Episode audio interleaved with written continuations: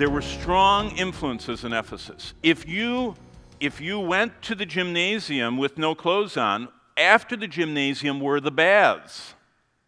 Oh, have you guys been to the ancient world? Public baths, public restrooms.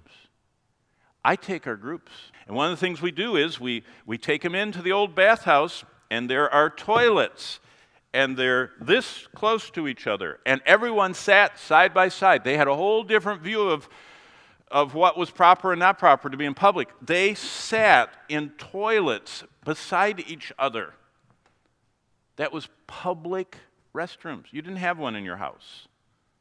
You went, you went to a kind of like Japan. They have public bathhouses there and pu- a lot of public things that, that, of course, they're male and female, but in the ancient world they were not. And so there, that all, the nudity in the sports and the public baths and the public bathrooms made strong immorality.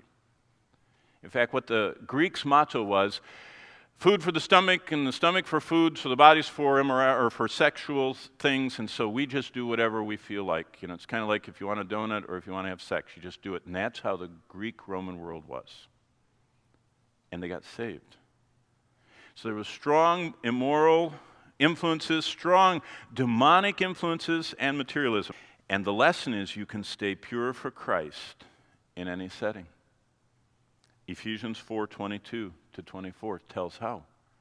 It isn't that one time you say, I'm going to serve Christ the rest of my life, and that's all you do. Every time I see anything like my old life showing up, I say, Lord, I want to get rid of that. I want to put that off.